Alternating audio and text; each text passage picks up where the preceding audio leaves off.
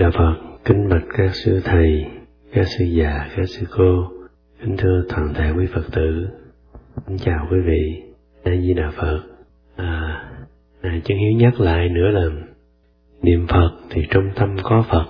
À, có nghĩa là khi chúng ta niệm A Di Đà Phật thì phải có ý niệm về Đức Phật Di Đà mới được. À, chúng ta niệm A Di Đà Phật khi mà chưa có ý niệm đó thì Tây phương với thế giới cực lạc với Đức Phật Di Đà không có trong lòng, không có một ý niệm gì hết về Ngài. Cái đó là chỉ là âm thanh thôi.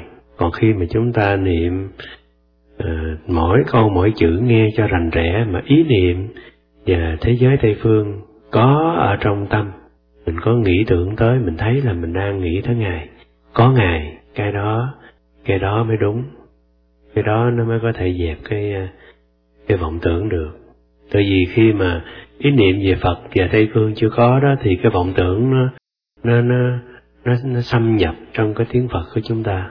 Nên là tâm niệm là gì đó không phải là miệng không mà miệng niệm tâm niệm hai thứ thì à, cái vọng tưởng nó mới không có xen vô được.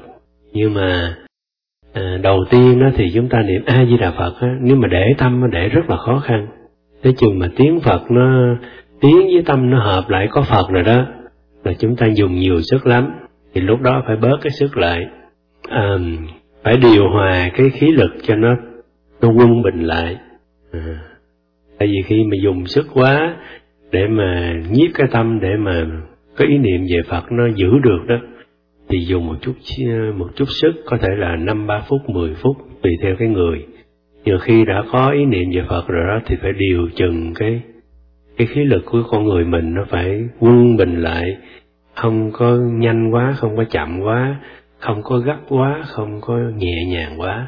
Nó phải thư thả xuống cho nó quân bình lại thì tiếng Phật nó nó thanh thoát lắm nghe nó sẽ dễ chịu hơn. Nhà các vị hiểu không ạ? Có nghĩa là nếu chúng ta dùng cái sức quá gọi là thô tâm thô tâm đó thì, thì dễ đi tới tán loạn và nhức đầu cho nên khi đã có tiếng phật à, khi đã có niệm phật và có ý niệm về phật đã có rồi đó thì phải phải điều chừng cho nó rất là thoải mái. Thì ngài hư vân nói cái nhớ phật đó phải nhẹ nhất mới hay càng nhẹ càng tốt. Nhẹ nhẹ nhất của mình bao nhiêu thì làm bấy nhiêu. Có nghĩa là cái ý niệm nó vào tâm một cách thư thả không có dùng à, một cái sự uh, giống như ép nó hoặc là nó phải thư thả à, thì đầu tiên là gương mặt của mình nó phải thư giãn hết. Bao nhiêu cái thớ thịt gì nó cũng phải thoải mái hết. Người mình nó phải nhẹ xuống hết. Thì cái đó là thân điều thân. Điều thân xong rồi niệm phật. Niệm phật có phật rồi là điều tâm. Tâm cũng phải thư thả xuống để lắng nghe cái tiếng đó. Thì trong cái trạng thái thư thả vậy lắng nghe nó mới sâu xa. Và cái cái sự thanh tịnh mình có thể đi đường xa lắm đi hoài không thấy mệt, niệm phật nhiều không thấy mất cái cái năng lực không có mất mà giống như chúng ta vui vẻ để tu hành, không có thấy khó khăn. Là tại vì cái khí lực con người mình quân bình. Rồi khi mà cái khí lực quân bình đó thì người mình có niềm vui dễ lắm. Cái này khó ha, khó không? Cái này tu hành thời gian để ý để ý cái tâm á, thì sẽ thấy giống như là khi nó cái thô tâm nó nó lên cao quá đó thì người mình rộn ràng, ngồi không yên, tâm không định. Nghĩa là muốn niệm phật, muốn ở trong chánh điện nó không chịu, nó không chịu ở, nó ở lâu không được. Giống như nửa tiếng là nó chán, nó muốn đi, nó muốn, nó bứt rứt bứt rứt. Cái đó là là cái khí lực nó cao quá. Khi mà khí lực nó thấp quá thì ngủ hoài, dậy không nổi. Buồn ngủ lắm. Cho nên là cái quân bình nó nếu mà nó thấp quá thì là nó ngủ mà ngủ ngon lắm. Tại vì dụng công nó vậy. Có thể là quý vị ngồi đây niệm phật ngủ rất ngon là tại khí lực nó xuống thấp quá. Cho nên chúng ta điều chừng nó đừng có để thấp quá thấp quá nó sẽ buồn ngủ. Cao quá thì ở đây lâu khó chịu lắm bực bội lắm. Không có thư thả. Thì cái đó là chúng ta điều chừng nó. Cái đó là à, ngài hư vân nói là à, khí lực phải là vi tế còn người không có biết tu là tâm thô khí phù. Nó là vậy. À, vọng tưởng rất nhiều không có điều chỉnh được.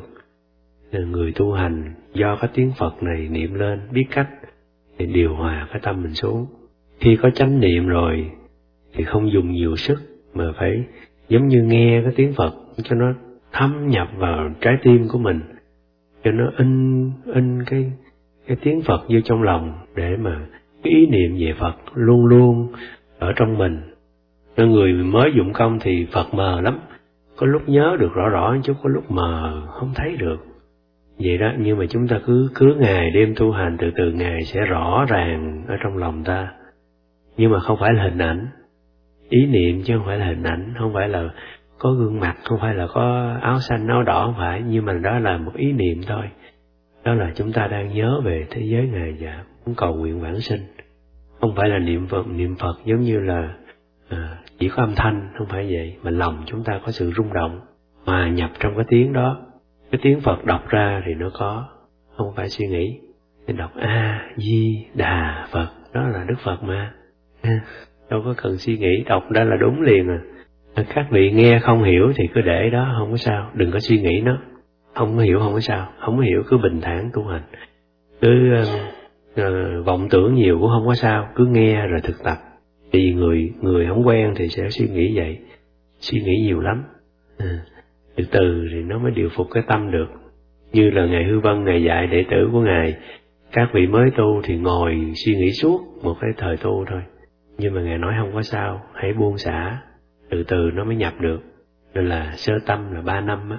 Ờ, ba năm đầu tiên rồi là sơ tâm à, nó không quen giống như mình dụng công nó không quen. À, ờ, à, tiếp cái bài hồi sáng.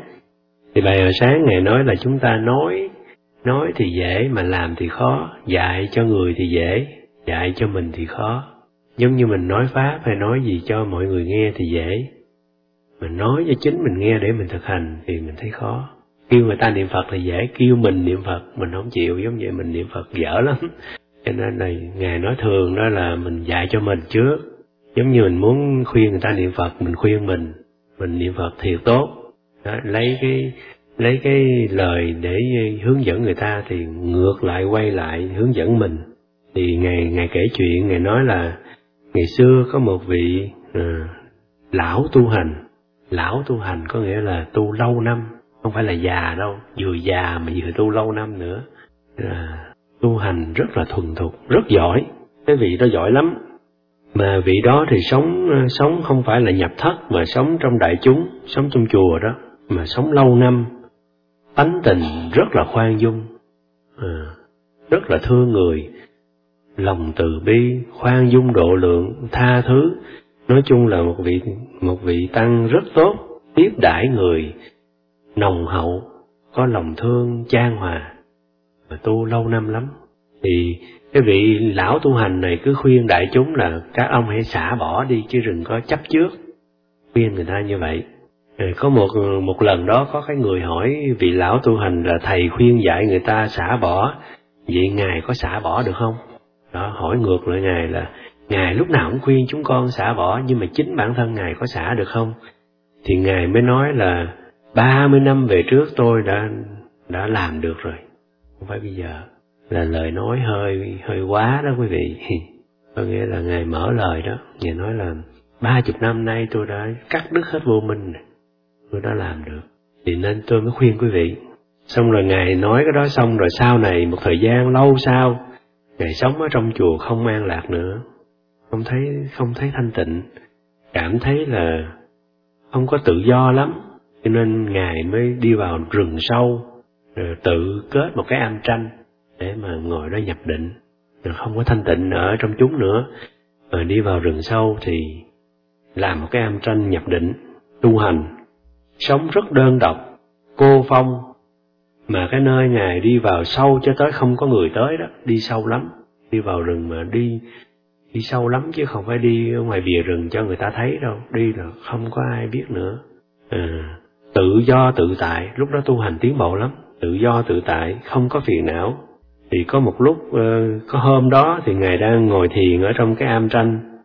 Thì nghe bên ngoài có một đám ừ, mấy cái đứa trăng trâu, nó nó đùa giỡn, nó làm rùm beng lên hết.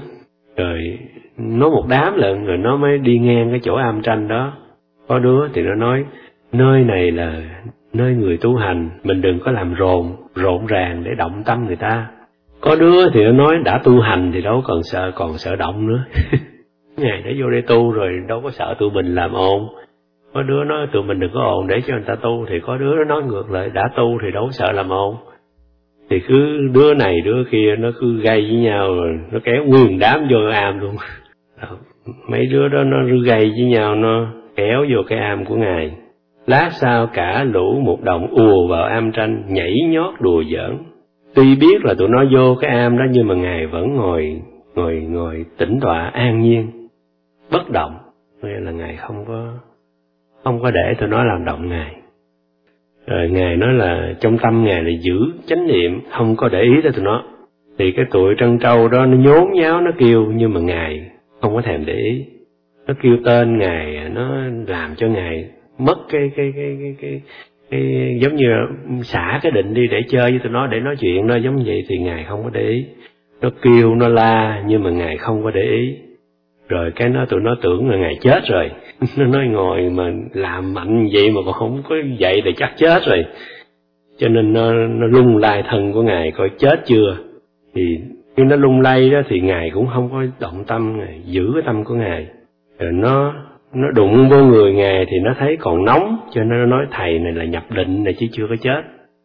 Rồi nó cũng biết. Xong rồi có đứa bảo rồi nếu mà nhập định là đâu phải như vậy, để mình thí nghiệm.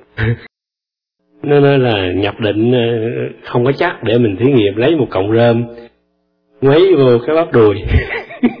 Thì quấy vô bắp đùi quấy vô tai quấy vô bụng quấy vô lỗ tai, ngài vẫn bất động không có không có động tâm. Nhưng mà khi quấy vô lỗ mũi thì động tâm. Thì quấy vô lỗ mũi thì ngài ngài ách xì. Ngài ngài bị cái cái mũi ách xì thì ngài mới ngài mới nổi cái cái tâm nóng giận một chút. Ngài la nó đánh tôi bay chết bây giờ. Đó. Thì khi đó thì bồ tát quan thế âm ở trong tâm liền nói với ngài ba mươi năm trước đã đoạn vô minh sao bây giờ còn vậy? Và quý vị thấy là cái sức định tới như vậy đó nhưng mà cũng không có không phải là nói mà làm được đâu. Tại vì mình nói ra sự thật là làm không có nổi. À, thì trong lòng ngài biết là ăn năn lắm. Ba mươi năm trước thốt ra một lời hơi quá hơi quá cái sức. Bây giờ bị tụi nó phá thì mới biết. Nhưng mà mình nghĩ cái tụi một đồng này chắc cũng là hóa thân hay là cái thị hiện gì chứ không phải con nít mà vô đó mà biết được mấy cái này đâu. Thì ngài hư vân kể như vậy thì ngài hư vân mới nói là chúng ta thấy đó, nói một trường mà hành không được một thước, nói một thước hành không được một tấc. Bởi vì nếu mà được, cái sự mà nhất tâm không loạn không phải là dễ dàng. Ngài hám sơn mới nói bài kệ, giảng thì dễ, tu thì khó, tạp niệm không trừ, đều là nhàn. Trần lao thế gian thường chướng ngại, núi sâu tĩnh tọa lại phí công. Có nghĩa là chúng ta nói hay lắm, tu thì không được, mà vọng niệm những cái phiền não trong lòng không có trừ hết á thì dù cho vào núi sâu tĩnh tọa cái cái công sức đó cũng không có thành tựu được cho nên đầu tiên phải chế ngự cái tâm. Nhưng mà vị này là cao sâu lắm không phải thường nên chúng ta thường là nên nhún nhường một chút.